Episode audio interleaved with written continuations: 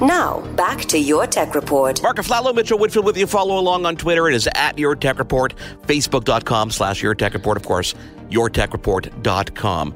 Very cool from connected shower heads. We're going to move on to a topic that I think we're all kind of uh, interested about. Cybersecurity is a big thing, and often I find that consumers really do overlook it and can cost not only money, but, but time and needless headaches. So, here to talk more about this is John Stewart, Senior Vice President and Chief Security and Trust Officer at Cisco. John, what a title, and welcome to your Tech Report.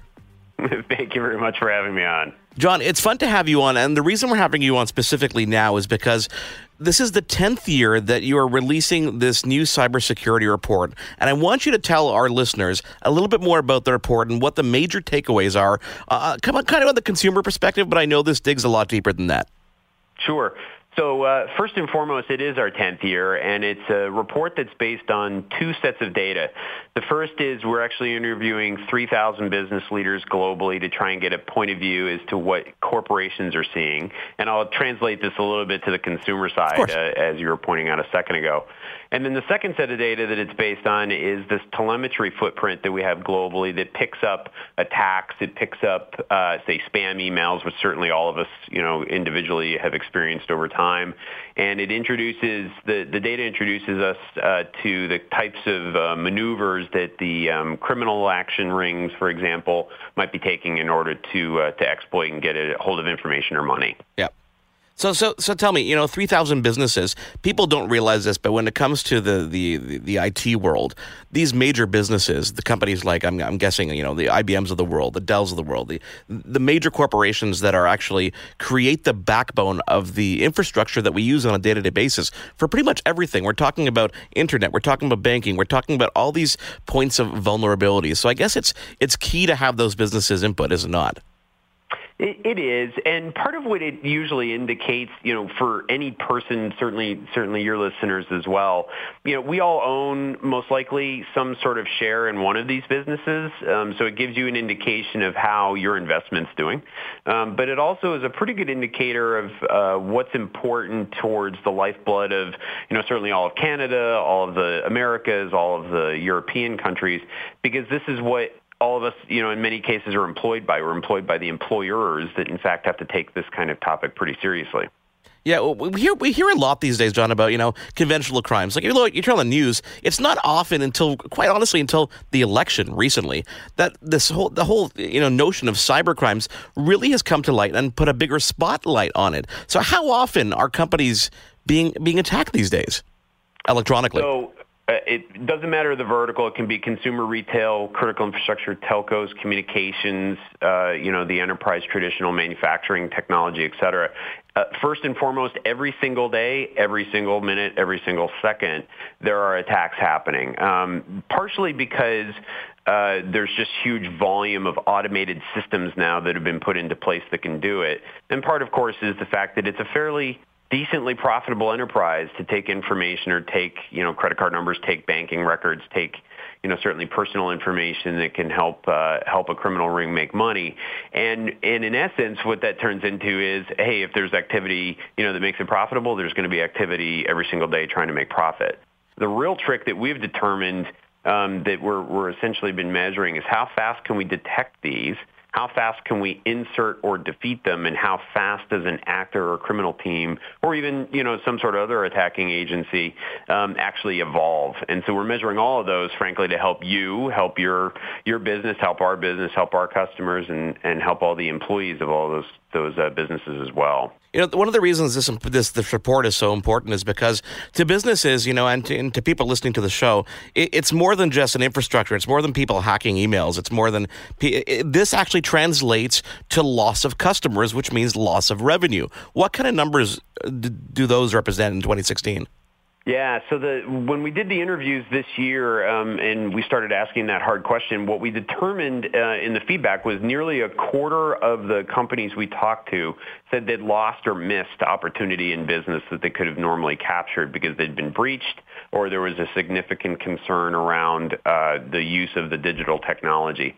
We saw uh, almost a third of the organizations say they lost revenue. Some of that was the missed opportunity where potentially they couldn't get the sale through or couldn't get the the customer on board. But in other cases, it's the fact that because they were breached, customers walked away. And that gets to the final one, which is almost uh, 25% of the same organization say they actually lost customers. And that's, you know, that's meaningful. I mean, yeah. we're talking not small numbers here anymore where we're business affecting and, uh, and in some cases it might even be some of us that are the customers that walked away from a service.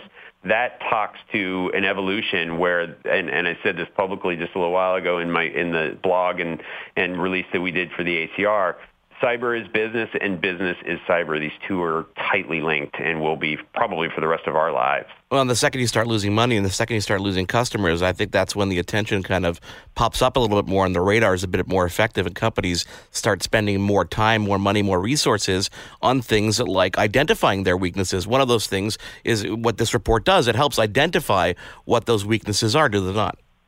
It does. And it also introduces, you know, some real data trending around, say, verticals in business, but also, frankly, global trends, things that we're starting to see that might be very important to think again about because it's been a few years. So, for example, I mean, this this is true for you and I.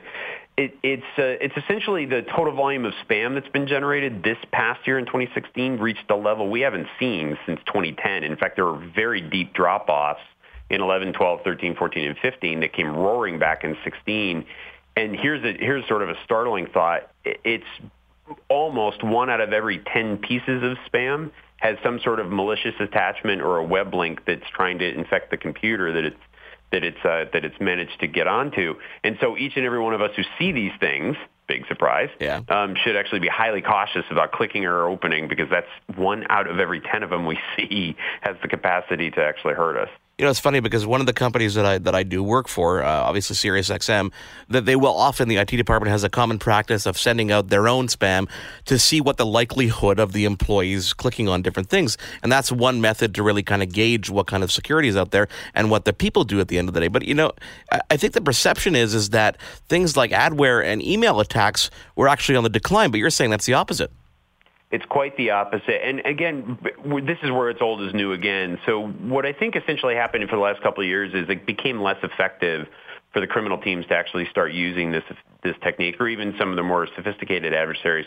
And now what it's turned into is not only is the volume up because it's essentially like throw a hundred at you and just see if one works but there's also different um, capacity to put infrastructure in place in you know major hosting providers so that you can evolve. If the first one doesn't work, you just change the location, change the website, change the you know the type of technique that we're all being socially engineered to try and click through. So it's a it's a fairly sophisticated practice, and and that's frankly the most uh, you know unsettling. I think whichever one of us can have to take this sort of back to back to home and think through is this is happening today. It's affecting countries.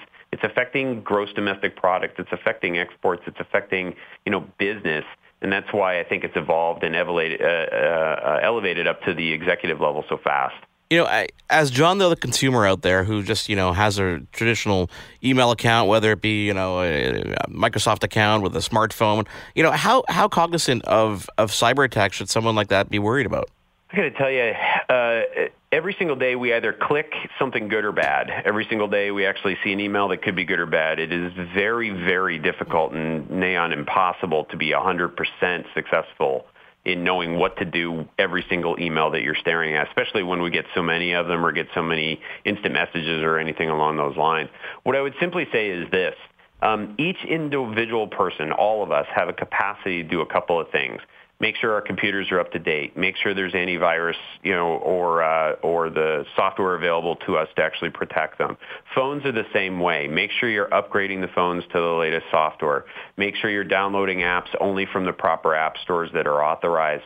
And candidly, just have a little bit of caution. If you see something unusual, even just a little bit, don't assume that it's just working because it showed up on your phone that it's okay or it showed up on your computer it's okay. In fact, quite the opposite. Take a moment, just slow down for a second. I know it's hard. Believe me, I'm, I'm as guilty as you are where we've got huge volumes where we're just going a thousand miles an hour. But that one second could potentially make the difference between making a right decision or a wrong one. Well, I tend to tell people, I said common sense is probably one of the best indicators. If you look at something and it, and it looks suspicious, and I have people who, as recently as yesterday, sent me an email saying, saying, "Hey, I got this from Amazon. Does this look right to you?"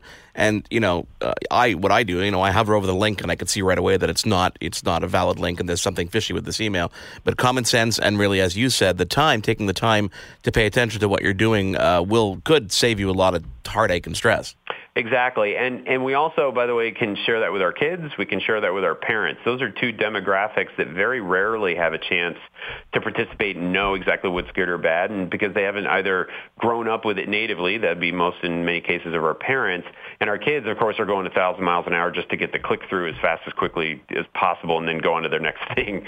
So both groups can learn if we share with them both uh, both the prior generation and the next generation. And in some cases, the kids, of course, can teach us. Um, but we won't get into that too much. Now, the, the 2017 annual cybersecurity report is available online. Any other takeaways that I that I haven't touched on? on? Well, I think what, what I would just simply say for your listeners is that this has now become part of our daily life, um, and it will become more and more a national discussion. It'll become an international discussion. It'll become a business conversation. and It'll probably pop up even at the dinner table. So each and every one of us also can help it be better um, in order to you know keep a computer off the air that's infected and make sure it doesn't keep a phone that you know is essentially safe so that we don't personally have to go through the difficulty of losing identity or money or information. So despite the fact that it looks like, hey, only big companies or maybe governments can solve this, I think it actually is quite the reverse. It's something that every single person can help. John Stewart, Senior Vice President, Chief Security and Trust Officer at Cisco. Thank you so much for taking the time to join us. Thanks for having me on. Thanks again for joining us this week. Always follow us on Twitter. It is at Your Tech Report. Lots of fun stuff there. Thank you to our friends at ASUS our friends over at Moen. Check out the connected shower. Very cool stuff. We're going to follow up with hands on reviews of all these things. Again, thanks for joining us this week. We're back next week right here on Your Tech Report and YourTechReport.com. You've been tuned in to Your Tech Report. Join us again next week for another edition. And be sure to follow Your Tech Report online. Email us contact at YourTechReport.com. Follow us on Twitter at Your Tech Report. Like us on Facebook.com slash Your Tech Report for the latest in breaking tech news news and reviews. YourTechReport.com. What happens when we play outside? We become healthier, both mentally and physically. We become more creative and more focused. We connect with nature, each other, and ourselves. Let's Take This Outside, a new podcast hosted by me, Marianne Iveson, an aspiring outdoor athlete and nature lover. I speak to athletes, outdoor professionals, and scientists about their connection to nature, how it affects their performance, and everyday life. Let's Take This Outside, available on Apple Podcasts, Spotify, and Google Podcasts, and at letstakeThisOutside.ca. I'm Matt Cundill, host of the Sound Off Podcast, the show about podcast and broadcast. Since 2016, we've been speaking with amazing people who have populated your ears for decades. Legendary broadcasters, research wizards, talent experts, podcasters, voice talent. Almost 400 stories, all for free.